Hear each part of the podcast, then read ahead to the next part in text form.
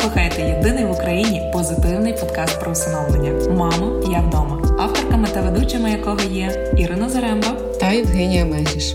Другий сезон подкасту Мамо, я вдома заради розвитку культури усиновлення та боротьби з сирітством у форматі руйнування міфів. Відкривайте свої серця та двері, слухайте на Spotify, SoundCloud, Google та Apple Podcasts. І традиційно, коли ви думаєте, чи готові усиновити, пам'ятайте, що жодна дитина не була готова залишитися без батьків. Привіт! Ви слухаєте єдиний в Україні позитивний подкаст про усиновлення. Мамо, я вдома. Авторками та ведучими якого є Ірина Заремба та Євгенія Мегріш. Це другий сезон нашого подкасту. Цього разу, як і в кожному випуску цього сезону, ми розбираємо гостросоціальний стереотип у сфері усиновлення і з'ясовуємо, міф він чи правда.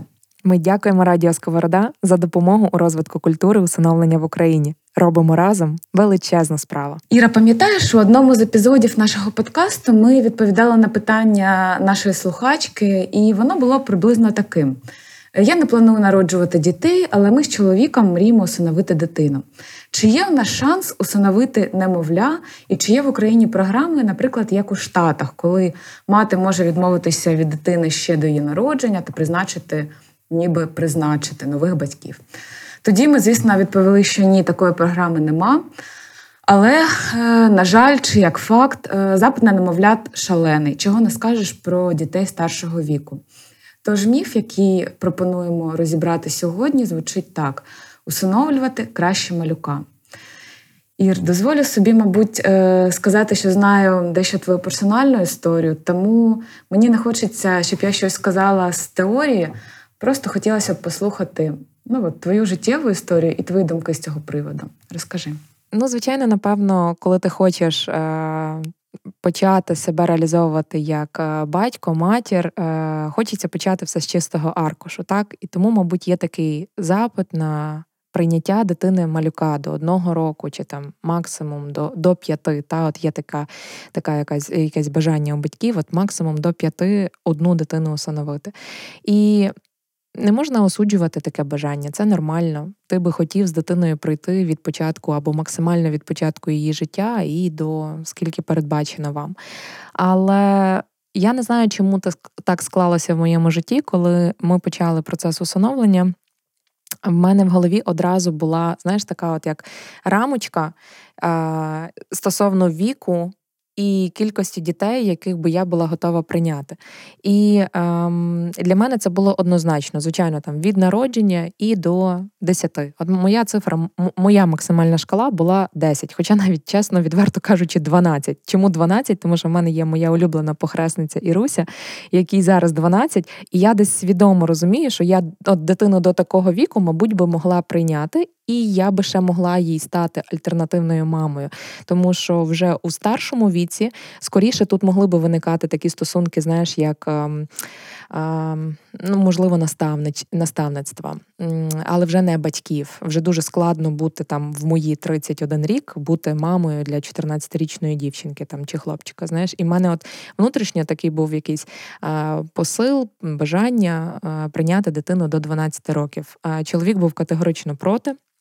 І коли він сказав, там каже: Ну, я не знаю, там мій максимум це, напевно, 8. І ми так і зійшлися на 10. Коли ми прийшли на навчання, ти насправді, коли от е, заповнюєш анкету, от ми в нашому випадку ми подавали на усиновлення через дію, і е, в тебе навіть одне з питань, коли ти проходиш анкету онлайн, а дитину якого віку ви готові прийняти. І ми зазначили про те, що від 0 до 10. Це питання повторюється, коли ти вже попадаєш в центр соціальних служб, де тебе ще раз перепитують, все-таки яку кількість і якого віку дітей ви готові прийняти. Чому це питання піднімається? Тому що це дуже важливо розуміти кандидати, з якими запитами прийшли, тому що не можуть пропонувати дитину восьмирічну парі чи самостійному кандидату, який прийшов усиновлювати до п'яти. Тобто, щоб ось ось цей такий метчинг відбувся, і служба у справах дітей могла пропонувати тільки тих дітей, які готові приймати, хоча б там та перше таке враження, готові приймати. І відповідно мають бути оці критерії виставлені ще на початку початковому етапу процесу усиновлення. І для мене чому чому старші діти? Чому для мене особисто не не малюки? Е, Ну дуже просто. По-перше, е, все дуже банально, е, просто або складно, але насправді тут дуже величезна черга.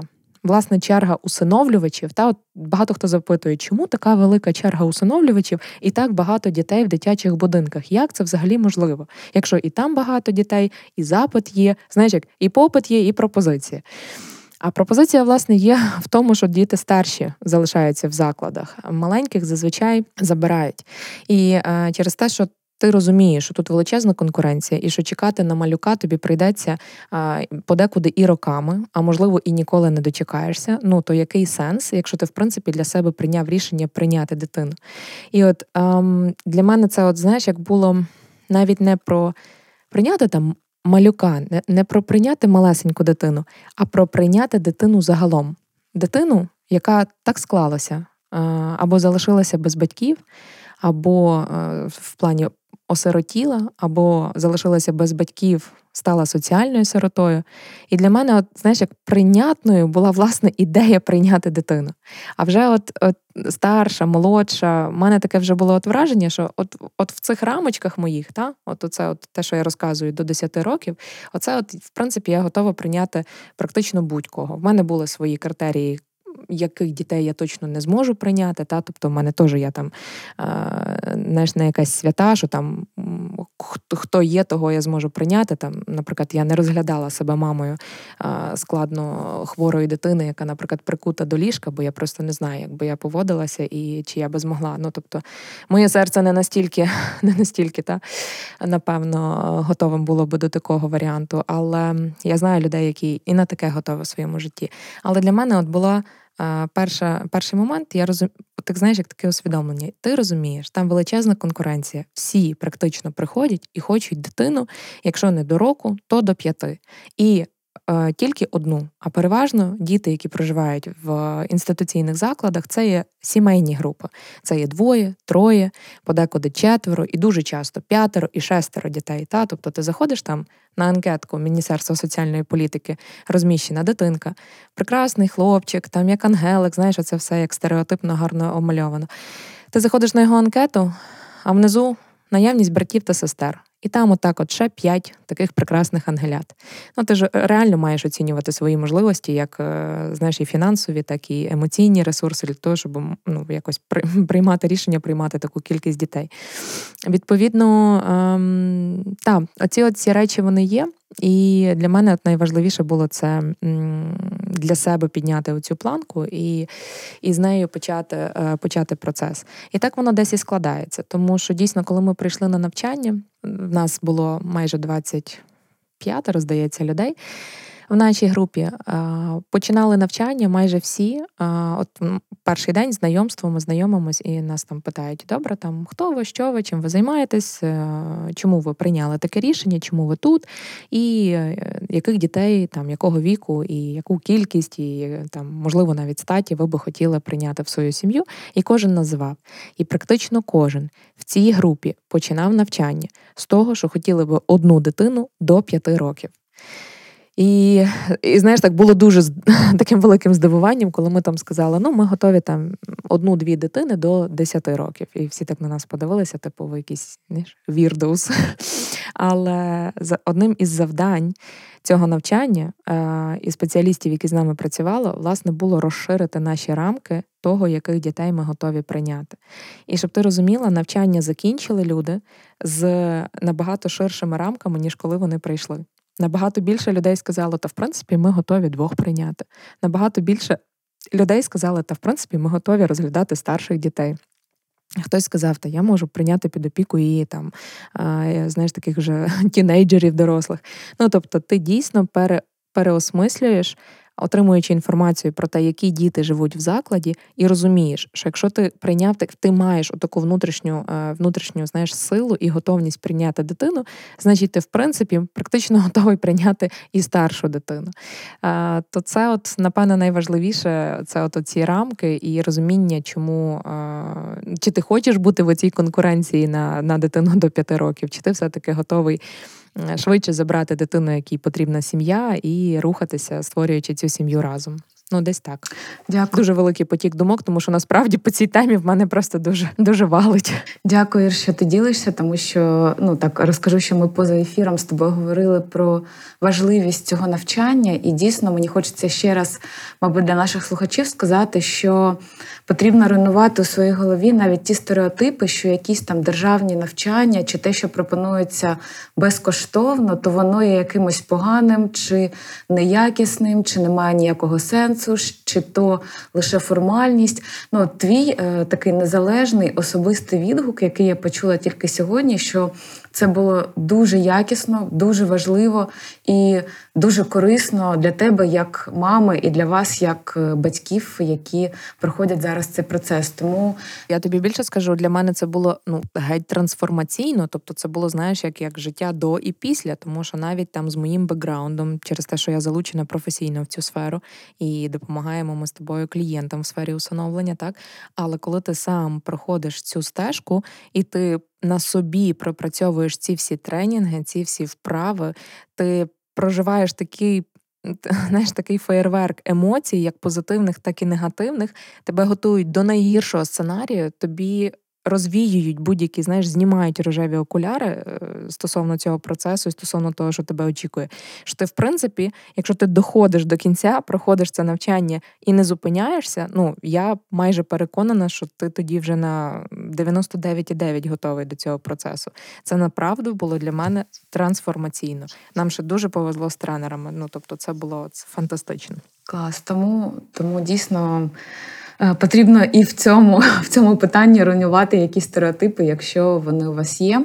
А я ти знаєш, коли готувалася до нашого ефіру сьогоднішнього, е, по-перше, подивилася е, статистику, і вона теж є невтішною, тому що лише.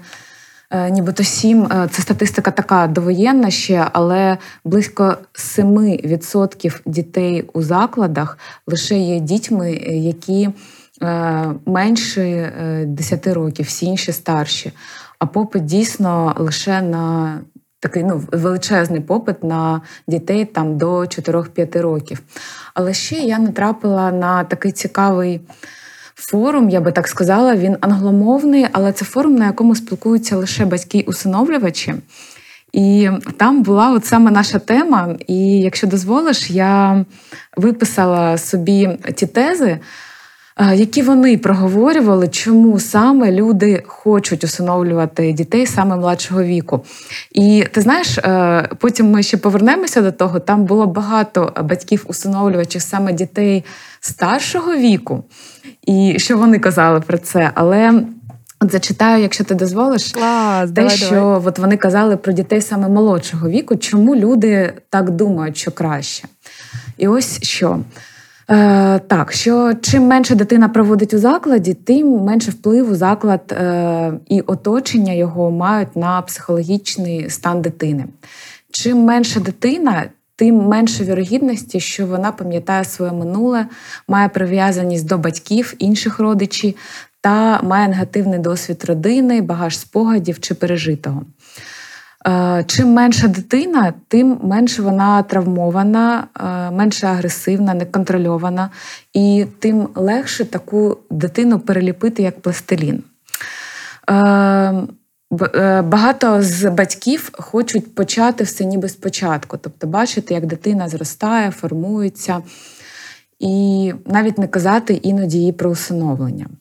Е, іноді люди бояться, що старші діти самі не хочуть бути усиновленими. Шостий пункт е, інстинкт. Тобто люди мають природне покликання опікуватися саме малюками. І там одна жінка вона порівнює з таким тваринним, нібито інстинктом, коли е, людина от бачить, наприклад, маленького там когось чи е, тварина, да, от вона бачить маленьке створіння, і е, в неї виникає інстинкт його там е, погодувати, його прихистити. І тобто вони це з біологічної точки зору пояснюють. Сьоме, що е, ти знаєш, от мені це дуже сподобалося, ця думка, і я подумала, що це справді такий потужний аргумент, що люди розуміють, що не можуть привласнити дитину і як і будь-яку людину. Тож е, усиновити малечу значить пробути з нею та мати її при собі довше, ніж підлітка. І це мені здалося цікавим. І останній такий аргумент, який я виписала, це те, що усиновлювачі самі достатньо молоді за віком і частіше обирають дітей з більшою різницею з їх віком. Ну, це, мабуть, про те, що ти сказала, коли ти формувала свої критерії. Що думаєш, от е, такі, такі думки? Подкаст про усиновлення Мамо, я вдома. Ну, мега насправді класно е, послухати такі думки. Насправді воно так і є. Люди, які приходять з таким запитом, от власне так аргументовують для себе це рішення. Ну, дивись, стосовно там я не запам'ятала всі пункти, але ті, які запам'ятала. От перший це про е, термін перебування дитини в закладі. Так, дійсно, якщо дитина попадає в маленькому віці в закладі. А що якщо дитина потрапляє у віці 7 років в заклад, і вона там пробуває, не знаю, там до року часу.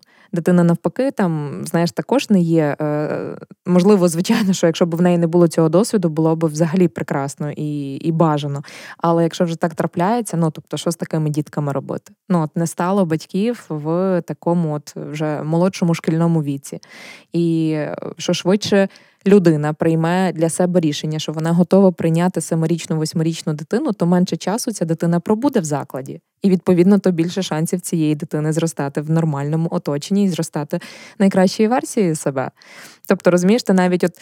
Не всі діти попадають в заклад, коли їм один рік. Ну це ж треба зрозуміти. Та в кож... в кожної дитини абсолютно своя соціальна історія, і вона може початися, знаєш, там обірватися біологічна сім'я десь от в такий період, або там Знову ж таки, повернуся там до своєї е, похресниці і і собі уявлю найгіршу гіпотетичну ситуацію, що щось стається з батьками. То така дитина, через те, що їй 12, вона вже попаде в заклад і буде там до 18 років.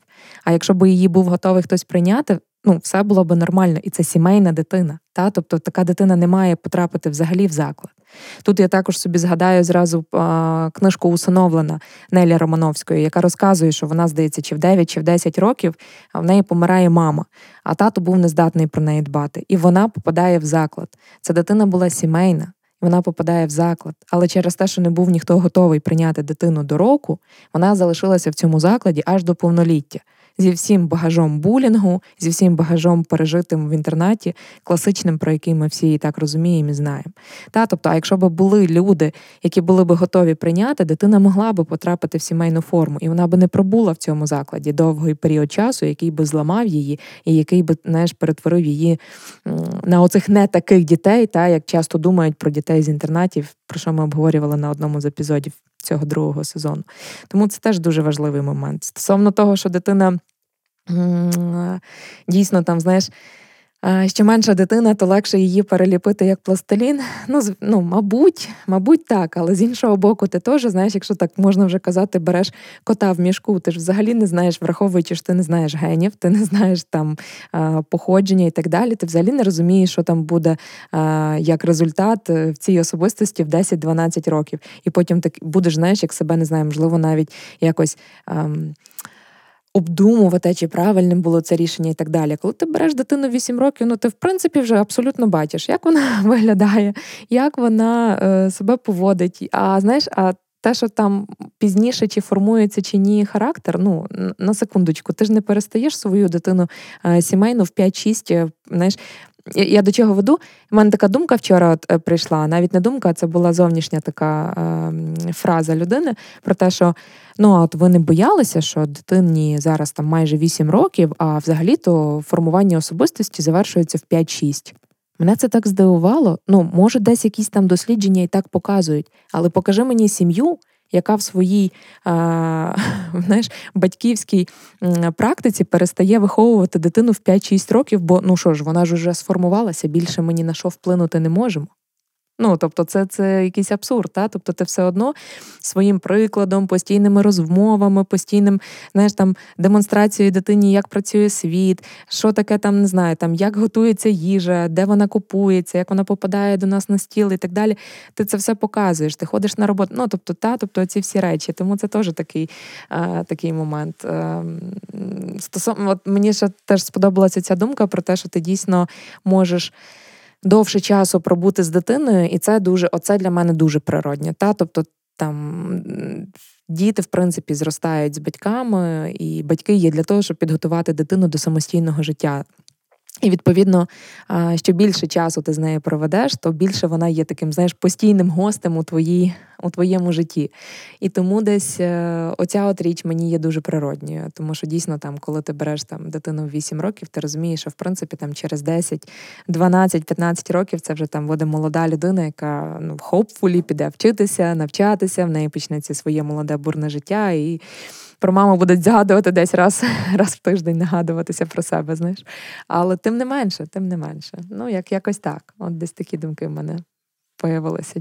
Так, ти знаєш, е, тим не менше, так щодо е, от, віку, в якому формується дитина, ти знаєш, от навіть е, якщо ми не будемо брати питання усиновлення, а просто виховання кровних дітей, то дуже часто люди повторюють, коли кажуть про невихованих дітей чи дітей, які там.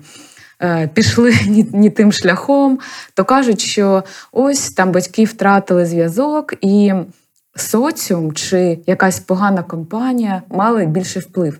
Тож мені здається, і тут те ж саме, що незважаючи ні на що, е, наскільки сильний, тісний та якісний зв'язок буде сформовано з дитиною, незалежно від її віку.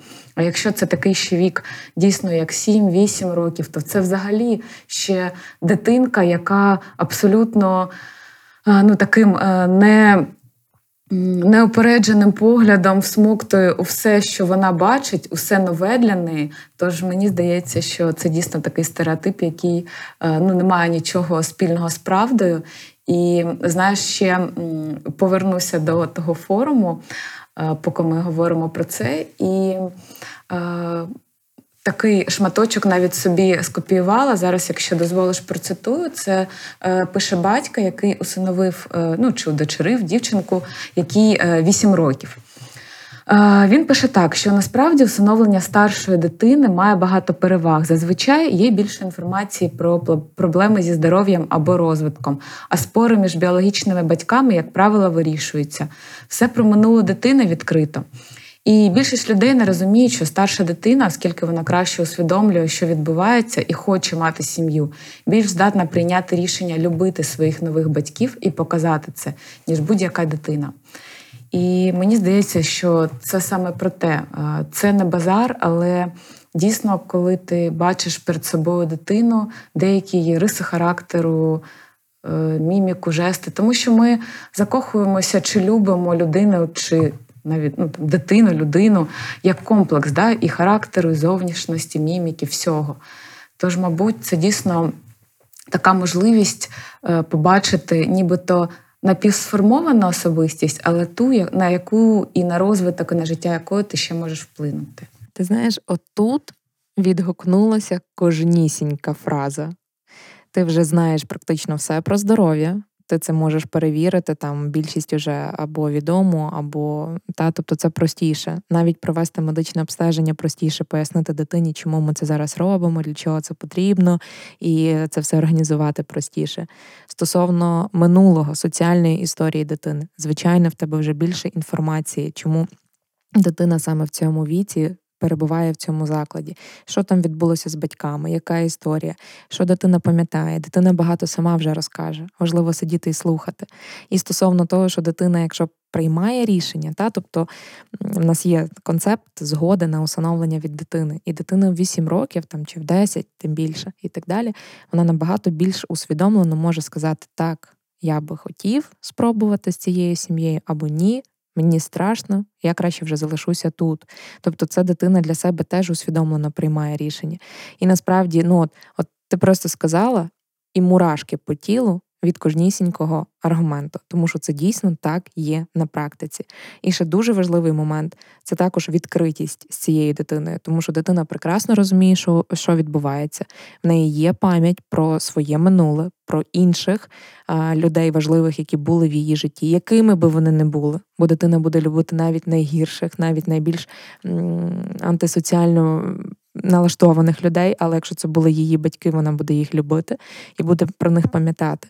Але тим не менше вона буде бачити альтернативу і зможе зрозуміти для себе, що пропонувала їй попередня сім'я, і що для дитини було нормою, а що пропонує альтернативна сім'я, і що може бути іншою нормою, який був поведінковий паттерн в попередній сім'ї, а який тепер поведінковий паттерн у нових батьків. Ага, може бути ось так. Ну так, безпечніше, ну так, спокійніше, ну так, відкритіше, ну так, більше радость, радощів. І ти знаєш, то дійсно, напевно, я не знаю, чи варто взагалі в такій справі очікувати вдячність від дитини, яку ти приймаєш, бо це не дитина прийняла рішення поміняти сім'ю чи там обрати вас за батьків. Вона просто відповіла так на пропозицію дорослих прийти в їхню сім'ю. Це батьки, це ви, це усиновлювачі, які приймають рішення усиновити. Так дитина тільки дає згоду, чи з вами вона піде, чи ні. І тому не варто очікувати вдячності, тим не менше, саме від дітей старшого віку її найбільш ймовірно отримати. Бо дитина усвідомлена, дитина розуміє, що відбувається. Дитина, якщо каже так, то вона дійсно готова і хоче, щоб ви її забрали. І оце от найважливіший момент. І це так класно, коли дитина за цією, знаєш, не просто тому, що це малесеньке дитя, ти прийшла, обняла, і дитина так, знаєш, так розчулила твоє серце, і ти забрала. Але далі ну, дуже багато ще речей треба подолати. А тут дитина, яка вже дивиться на тебе і цілком розуміє, в якій ситуації ти і в якій ситуації він чи вона. І він свідомо каже так, або свідомо каже ні. І коли каже так, то набагато більше шансів мати оцю щасливу сім'ю, на мою думку. Так, і ще, знаєш, от я хочу додати про, про мабуть, е, те, що люди іноді надають дуже велике значення тому, що такого значення немає. Наприклад, е, ну, наведу приклад, який не стосується да, нашої теми. Е, люди там е, дуже прив'язуються іноді до якихось дат, да? що там хтось мене там не привітав з тією датою, і це катастрофа. І щось там повинно бути саме у цьому віці. Знаєш, от як люди іноді кажуть про кризу 30 років, тому що люди іноді підходять е, до такого віку і під тиском соціуму, наприклад, розуміють, що що у 30 вони там або не мають дітей, або не досягли якогось певного успіху у кар'єрі, або не створили власну родину. І Можливо, саме для їх долі, для їх шляху це і не потрібно, це не природно, це, чи це не це не час.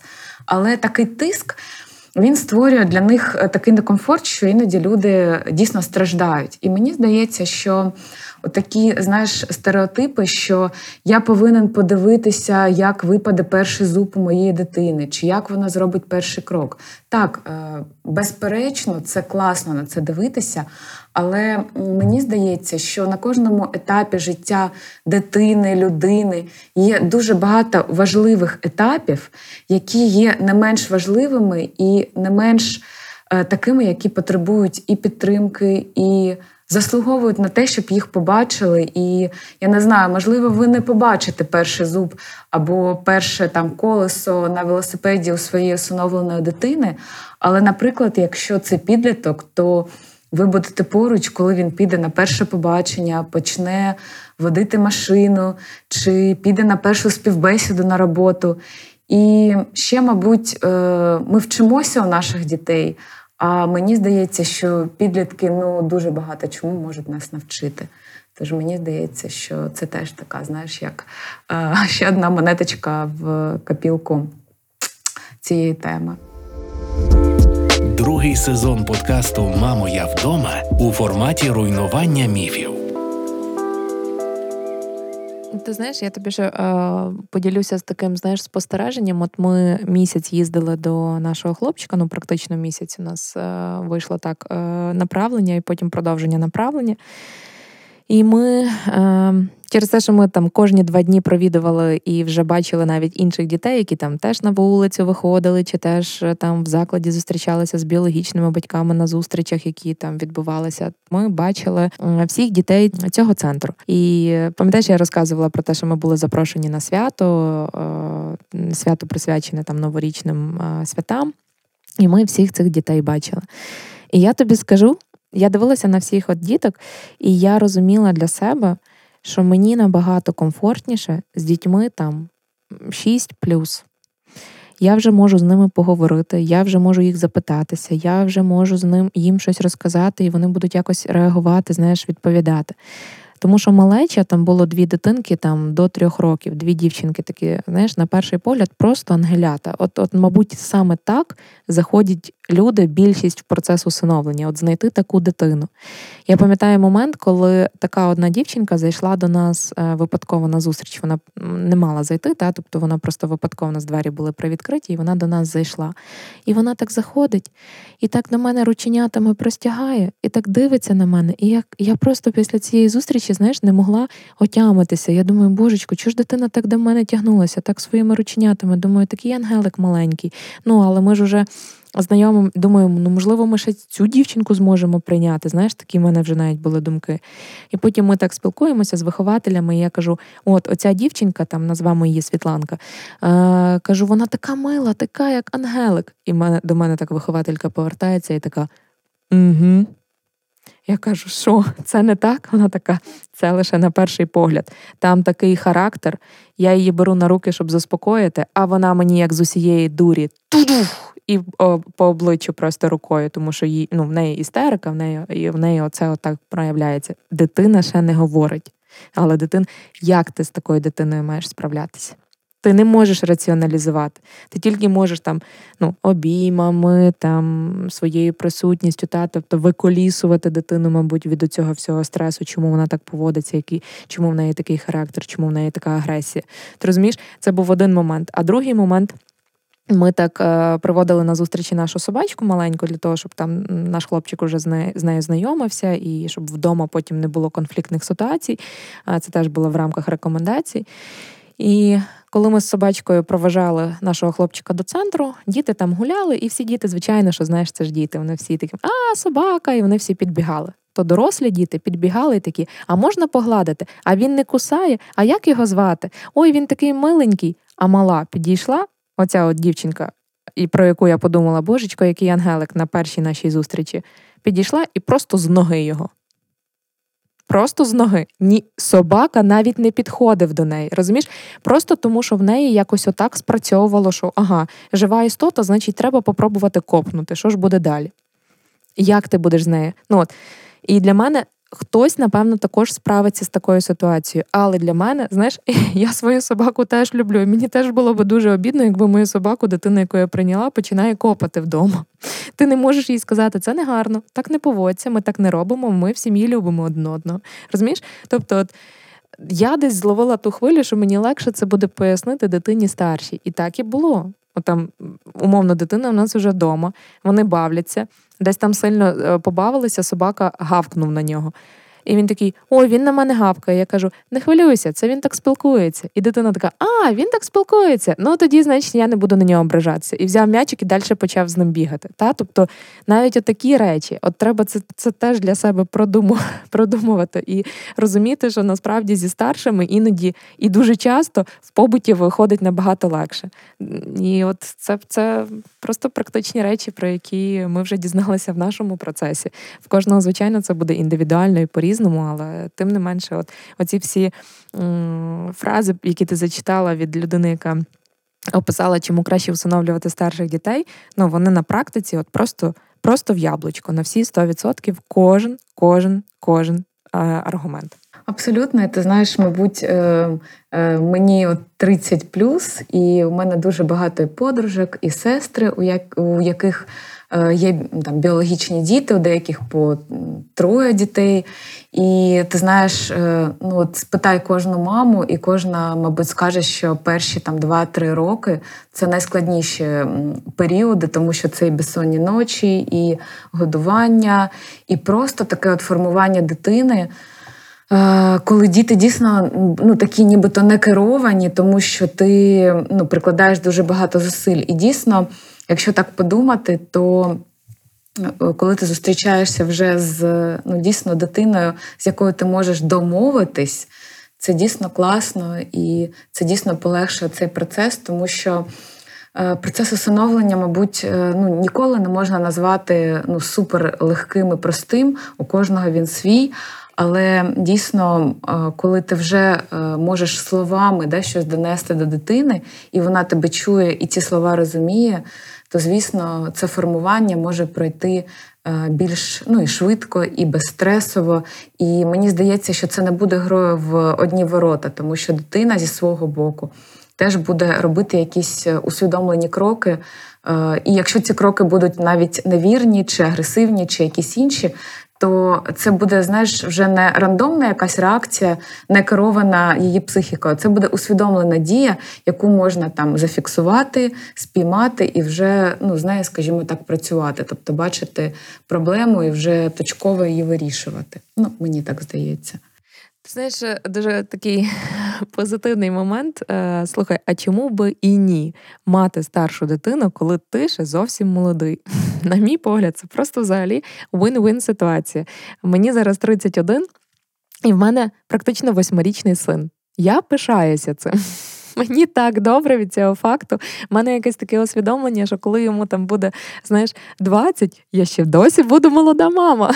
І це класно, і це неймовірно круто. Я не знаю. Я дуже всім бажаю, от хто вступає в процес, дійсно мати якийсь такий відкритий знаєш, розум до, до того, що ти можеш стати мамою чи татом навіть старшій дитині, бо їй це дуже потрібно. Е, так, дійсно, всі чекають на маленьких, або якщо не всі, то більшість чекають на маленьких. Так, всі хочуть одну дитину до п'яти, знаєш, десь там до шкільного віку, щоб там повести в перший клас і так далі. Але ну. Це, це, мабуть, ідеально, але в світі не все ідеально. І якщо б більше людей було відкритими думати про те, що хм, може я можу бути батьком або матір'ю старшій дитині, то і дітей менше було б вже в закладах, і життя цих дітей стало б набагато кращим. Також дуже цікавий момент, який нам розказували в рамках навчання, це про те, що дуже часто, коли от приходять там. Знаходять все-таки там свою малесеньку дитину, приймають її, виховують і там, уяви собі, там установили в три рочки і проходить 10, починається там мегапідлітковий вік, дитини починаються емоції, плюс там десь включається бекграунд, та який вона навіть не пам'ятає, але десь в неї є на підкірці зафіксований, якщо в дитини було. Була якась складна соціальна історія навіть в ці три перші роки життя. І дитина ну, от накладається, та, тобто е, соціальна історія, плюс е, тінейджерські гормони, плюс там, в принципі, складнощі перехідного віку, як як в усиновлених, так і в біологічних дітей. І ти це можеш е, свідомо чи підсвідомо відразу відкладати на рахунок того, що ну це ж усиновлена дитина з моєю біологічною дитиною, такого би не було. Ну, погодься, такий ризик є.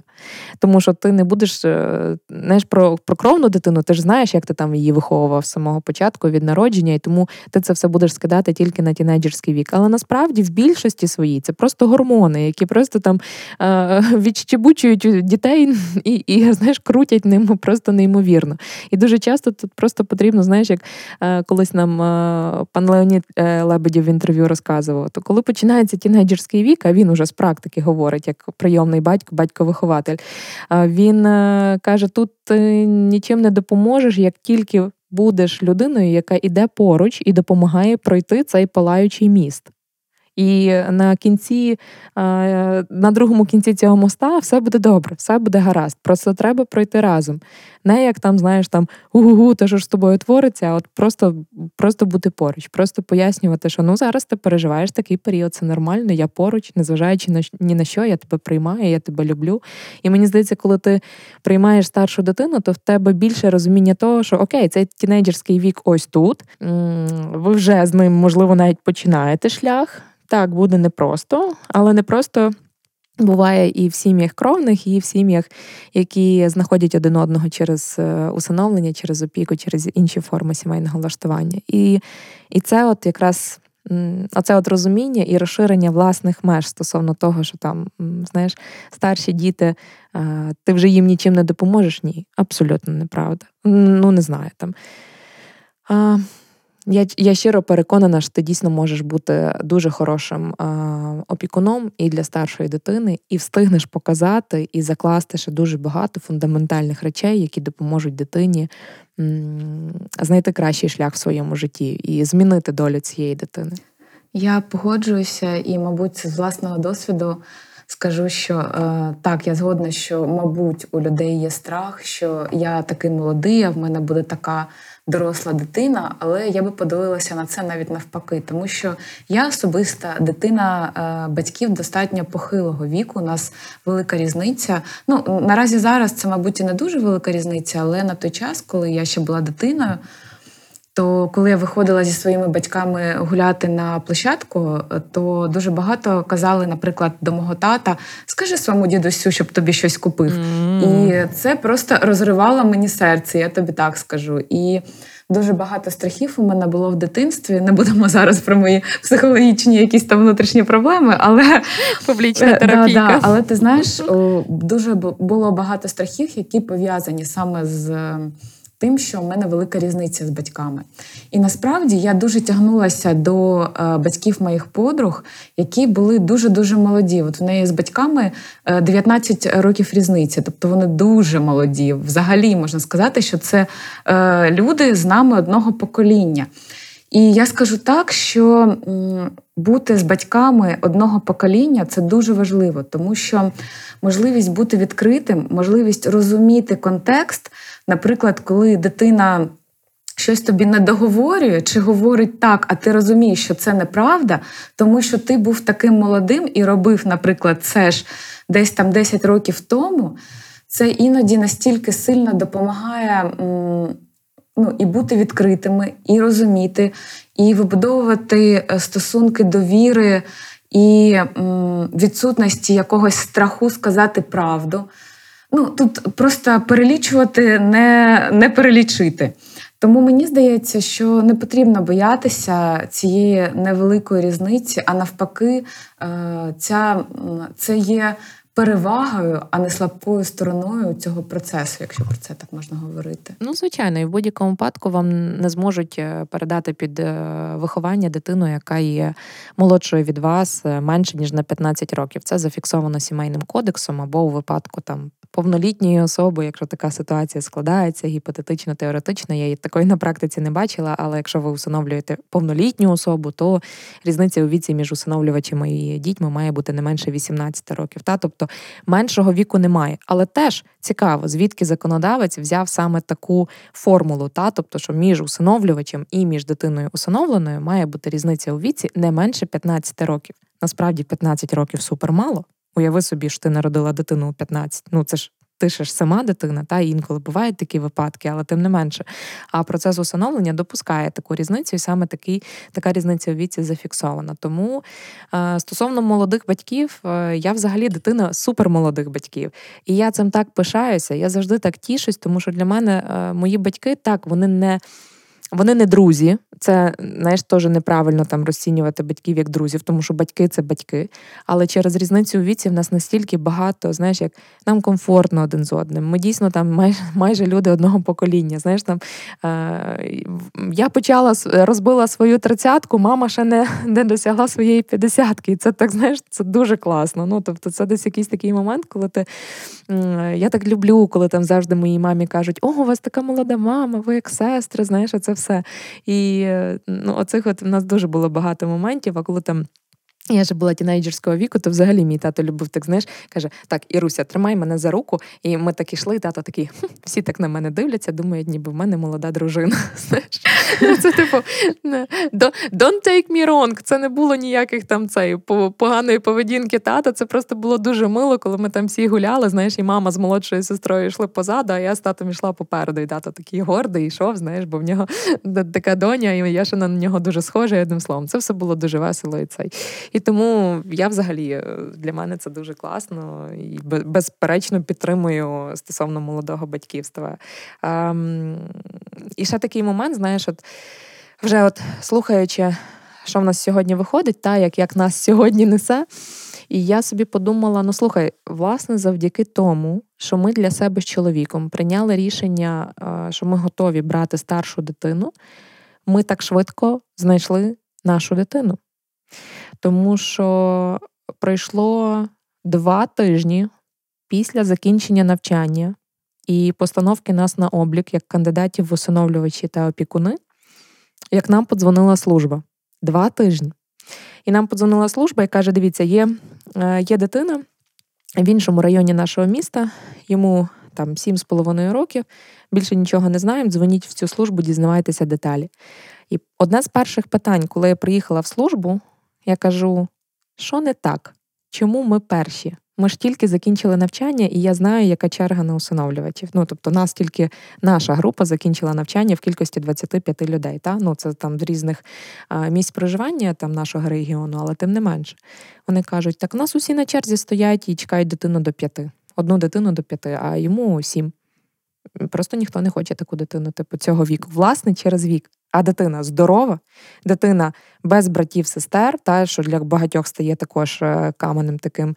І е, і відповідно, знаєш, там абсолютно от просто типу забирай і виховуй вже, тому що дитину зараз передадуть з тимчасового центру перебування в постійний інтернат. Тобто в дитини альтернатива або ви, сім'я, або інтернат, тому що зараз він перебуває в такому центрі тимчасового знаєш, виховання дітей на період подолання сім'єю складних життєвих обставин.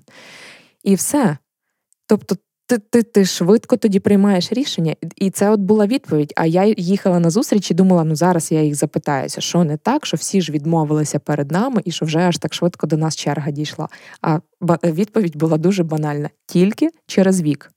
І, власне, через вік ми через два тижні після нашого навчання і постановки на облік поїхали на знайомство з нашим Данилом. Так, і це, мабуть, знаєш, е, теж про ну лише про рамки і стереотипи, і про такі формальні моменти, е, за які люди чіпляються. Тому що, ну знаєш, от якщо це так банально просто. Подумати. Ну а якщо б, наприклад, йому було там шість, а через два місяці виповнювалося б сім, і він би формально, так. формально просто да, за оціми списками попадав би там у ту категорію, а не у ту. Ну тобто доля дитини, вона. Людини як такої, вона нібито залежить від там двох місяців чи якихось цифр. Тому мені здається, що дійсно ці рамки. І мені здається, от те, що знаєш, це такий фокус, е, який е, люди е, ну, звикли робити знаєш, на якомусь негативі. Тобто, ага, усиновлення це проблеми. Завжди да, от таке нібито це складно. Але батьківство, mm-hmm. як це складно? Як багато людей, ну, пробачили, я скажу, може, це і неприємно, але.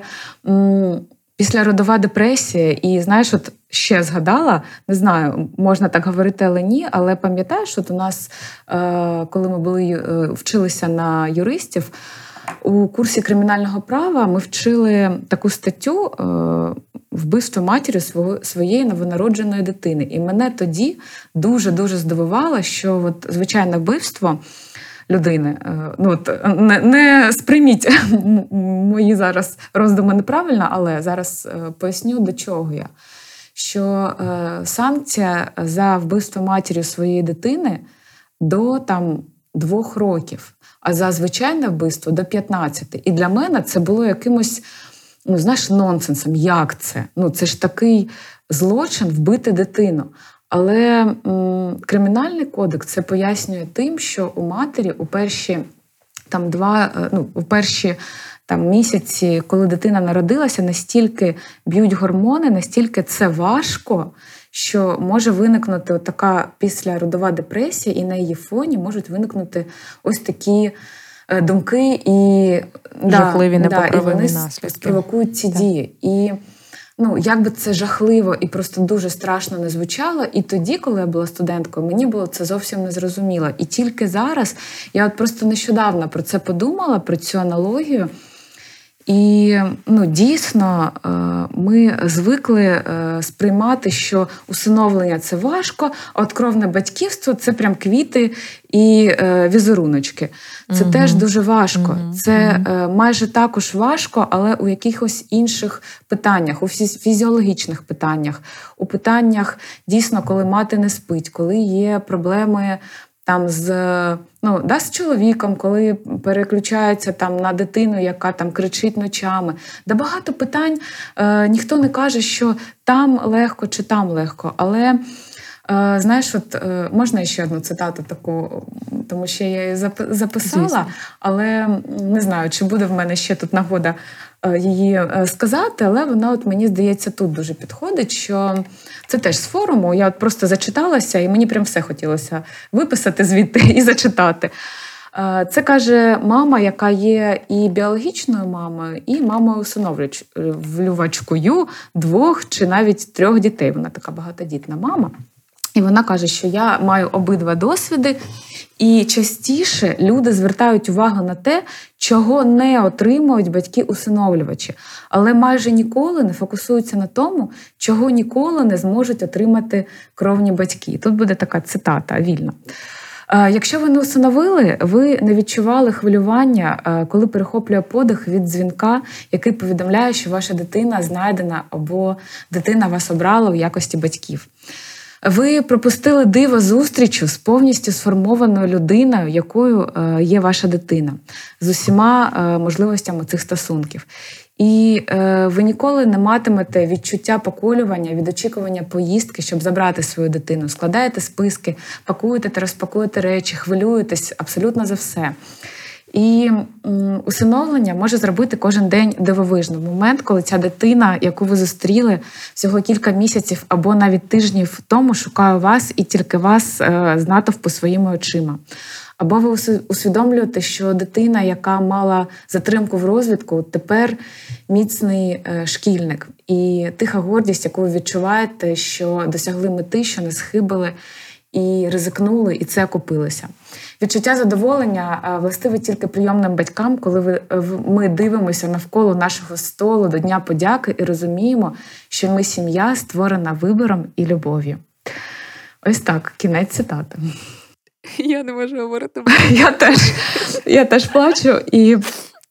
Це просто настільки правда, Жень. Ну, от, от, Кожен момент ти кажеш, я прокручую в голові, як це ставалося. І це дійсно так класно, що можна зробити такі акценти і почути це вголос. Бо і, і дзвінок, і перша зустріч, і кожна наступна зустріч, і а, хвилювання перед тим, як забирали. Божечка, це було просто а, і розпаковка речей. Оце все. Це просто все. Це так і є. Так і є, тому дійсно потрібно дивитися на кожну ситуацію не на не як на те, чого ти не отримаєш, а як на те. Що ти отримаєш у цій ситуації? І, можливо, це навіть більше, ніж е, те, що є у якомусь там паралельному світі, е, який не є твоїм. Ось. Я ще тут тільки знаєш, додам е, додам про цінність, наскільки ти починаєш це цінувати, тому що коли тобі Ну, така є природа людська. Коли ти е, щось отримуєш, і це отримуєш достатньо там легко або природньо, ти це мало цінуєш. Та? Тобто ми там вже згадай там, знаєш, рік ще тому, чи цінували ми би так світло, яке в нас є вдома. Чи цінували ми би так, коли в нас тепло і затишно? Чи цінували ми би так, коли в нас просто звичайний день, якісь свої тривоги, а не тривоги, які звучать з сирен в кожному населеному пункті? А зараз ми це дуже цінуємо. О, день прийшов, сирен не було, класний був день. О, світло не виключили, або не виключили, не виключили в білому квадратику. Повезло сьогодні. Та? І тут теж дуже ну, те саме, коли коли в тебе там встається сім'я, складається через вибір кожного залученого в процес, мені здається, ти навіть це можливо більше цінуєш, ніж коли це дається просто природньо, ну бо так в усіх. Абсолютно з тобою згодна, не можу нічого навіть додати.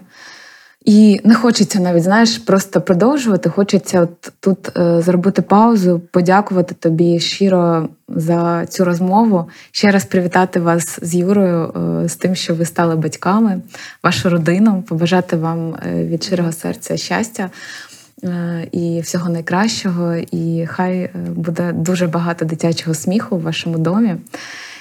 І все-все тепле і світле, і світло, і від дитек, і від всього, і просто світло. Ну що ж, давай будемо переходити до бліца. Бліц про усиновлення. Ваші питання, наші відповіді. Е, поїхали так, зібралася і е, зачитую питання, які в нас прозвучать сьогодні. Перше питання: Жень, чи може незаміжня жінка усиновити дитину? Так, за законодавством України усиновити дитину може як сімейна пара, так і особа, що не перебуває у шлюбі. І навіть якщо людина перебуває у шлюбі, усиновити може одна з них. Але при цьому інший має обов'язково надати нотаріальну згоду на таке е, усиновлення. Але варто розуміти, що, звісно, пріоритет надається сімейним парам. І якщо, наприклад, одну дитину захотіла усиновити сімейна пара і сам, самостійна, самотня, не будемо казати самотня, самостійна особа, то, звісно, перевагу будуть надавати сімейним парам, але це в жодному разі не значить, що. Е, одна людина не має права і буде відчувати якусь дискримінацію, у разі якщо вона захоче е, стати мамою чи батьком усиновлювачем. Тут, до речі, цікавий такий момент, поки ти відповідала, я собі подумала: дійсно, усиновлювачем може бути е, самостійна особа або один із подружжя. Е, опікуном може бути один із подружжя. Але, от, наприклад, ем, прийомну сім'ю ДБСТ теж може створити одна особа, і тільки про патронатного вихователя в законодавстві сказано про те, що має бути патронатний вихователь і особа, яка допомагає йому. Тобто це дружина, чоловік, мама, тато чи хтось інший, хто вдома завжди проживає і може бути помічником. Це зафіксовано в е, сімейному і в постанові. Це так цікаво. Просто цікаво, ремарк. цікаво. Навіть не знаю, що що і сказати, як це навіть протлумачити. Але можливо, знаєш, е, патронат е, передбачає ну як знаєш, за своїм, е, можливо, за своєю сутністю. Це така підтримка дорослого, не тільки як ну, матеріальна, да, а в більшості така психологічна, моральна. Можливо, тому знаєш, тут є упор на лише одну людину, але не знаю, можу помилятися. Цікаво, ну цікаво, так. Це просто для роздумів собі. Угу. Так, можемо до другого питання переходити. Так. Які шанси та умови усиновлення дитини подружньою парою, де один громадянин України, а другий громадянин, наприклад, ЄС за умовами місця постійного проживання обидвох за кордоном? Ага, це добре питання, тому що дійсно ти знаєш, ми з тобою чи минулого разу, чи позаминулого разу відповідали на питання, що змінилося в період війни, за період війни чи з початку війни. І дійсно, коли почалася війна, усі процеси усиновлення національного і міждержавного були зупинені і призупинені. Але зараз, як ми знаємо, процес е, національного усиновлення він працює, але е, при цьому процес міждержавного усиновлення він наразі ще не не розпочався, не розморозився, скажімо так. Але загалом у мирний час іноземці та українці, які постійно проживають за кордоном, можуть усиновити дитину, дитину-сироту або дитину, позбавлену батьківського піклування з України. Є певні правила та обмеження, проте це цілком можливо. Е, але чому я сказала про міждержавне усиновлення? Тому що у, такому випадку усиновлення відбувається саме за процедурою міждержавного усиновлення. Але наразі зараз, ще раз повторюсь, ця процедура в Україні призупинена через воєнний стан. Е, заявки від кандидатів приймаються. Е, проте хочу ще раз нагадати, ми про це дуже так докладно розповідали у нашому першому сезоні подкасту. І якщо буде цікаво, то знайдіть його, послухайте. Що процес міждержавного усиновлення він складається з двох етапів. І перший етап ви проходите у Україні свого перебування. Це він так називається як хомстаді, і він триває. Триває приблизно 6 місяців. Тому розпочати процес ви можете вже зараз збирати документи, дивитися, які вимоги саме у вашій країні є для того, щоб е, вона підтвердила, що ви можете Е, бути батьком чи мамою усиновлювачем або парою, яка е, буде батьками-усиновлювачами. І можете його розпочинати та чекати, коли ми переможемо, і стати стати усиновлювачем вже дитинки з України. Дякую, Женю. Питання номер три таке актуальне на сьогоднішній день, особливо. Чи може військовий, військовослужбовець усиновити чи взяти дитину під опіку? Це, до речі, дуже цікаво. Е, да, і цікаве і складне питання. І ти знаєш, е, я е, шукала на нього відповідь е, у законодавстві, і прямої відповіді на нього нема. Але якщо ми будемо от просто розмірковувати з юридичної точки зору, з загальної точки зору, то закон має лише обмежений перелік вимог до людини, яка може бути усиновлювачем, але або не може бути усиновлювачем. І серед цих вимог е, або заборон нема вимоги щодо професії людини, її е, діяльності. І мені здається, що у даному випадку е, те, що людина є військовослужбовцем, ніякому разі не може стати перешкодою для того, щоб людина ну, стала кандидатом в усиновлювача, а потім усиновила дитину. Тому що, наприклад, у мирний час є військові люди, які теж е, мають яку, якусь професію пов'язану з ризиком. Або, е, я не знаю, людина, яка керує літаком, або ще якась людина з, з такою приблизно професією, тому що мені здається, що оце питання щодо військовослужбовців е, чи військових, воно поставлено саме через те, що діяльність людини дуже сильно пов'язана з ризиком та необхідністю виїжджати кудись на тривалий час і там, де дуже небезпечно. Тож мені здається, що у цьому випадку е, така професія, така діяльність не є е, підставою для того, щоб е, сказати ні е, і заборонити. Людині бути усиновлювачем, але звісно, мені здається, що за усією сукупністю і психологічних е, особливостей, чи людина перебувала у якихось гарячих точках, е, ну, це буде вирішувати саме лікар, психолог і так далі. Але е, це не є якоюсь ознакою, яка е, беззаперечно вказувала б на неможливість. Як ти думаєш, що ти думаєш з цього приводу? Я з тобою цілком погоджуюся. Та тобто є одна стаття 212, і вона нам розказує про те, чому особа не може бути усиновлювачем чи іншим альтернативним батьком чи матір'ю. І ви йдете туди і дивитесь та всі переліки. Якщо ви не відповідаєте їм, та у вас е, все нормально, можете рухатися далі. Цей перелік доволі є прямолінійний, і він дійсно нам не виокремлює професії, які через обіймання яких е, людина не могла би стати опікуном чи усиновлювачем. Тут дуже важливо, напевно, питання поставлене власне в прив'язці до військового стану станом на сьогодні. Ми в таких турбулентних е, періодах живемо, і відповідно дійсно, якщо там ця людина станом на сьогоднішній день, вона військово зобов'язана, вона е, часто знаєш, є, можливо, навіть не за місцем свого проживання, то звичайно, якщо тим більше людина не перебуває в шлюбі і немає іншого, хто може забезпечити стабільність дитині, ну то очевидно, що людина, по-перше, чи буде мати можливість е, зайнятися паперами та зібрати всі документи. По-друге, чи буде мати можливість про е, пройти навчання, е, яке передбачене для усиновлювачів, і, і тим паче мати час їздити на знайомство з дитиною. Тобто, це питання виключно треба розглядати в площині практики застосування. А, Але якщо це мирний час і це лише там прив'язка до професії, то звичайно це не може стати обмеженням для того, щоб людина стала військово е, стала усиновлювачем, якщо вона є військово зобов'язаною. Ось тому, а, тому десь так. І тому виходити е, відповідь на це питання треба розглядати власне в практичній площині. Чи можете ви бути надійним мамою чи татом дитині, яка має пройти адаптацію і якій потрібно забезпечити стабільність. Якщо це станом на сьогодні неможливо, через те, що там людина може бути в будь-який момент відправлена в гарячі частини нашої країни, де відбувається е, найгірше, то ну про яку стабільність може йти мова, і тому просто служба у справах дітей не зможе запропонувати дитину під опіку. Але тим не менше, ось. Десь так, десь так. Тим не менше, та стаття 212 не обмежує людей, які є військово зобов'язаними в. Їхньому праві стати усиновлювачами. Дякую, дякую, погоджуюся. Ну що ж, наш бліц на сьогодні завершено, і це означає, що наш випуск добігає кінця.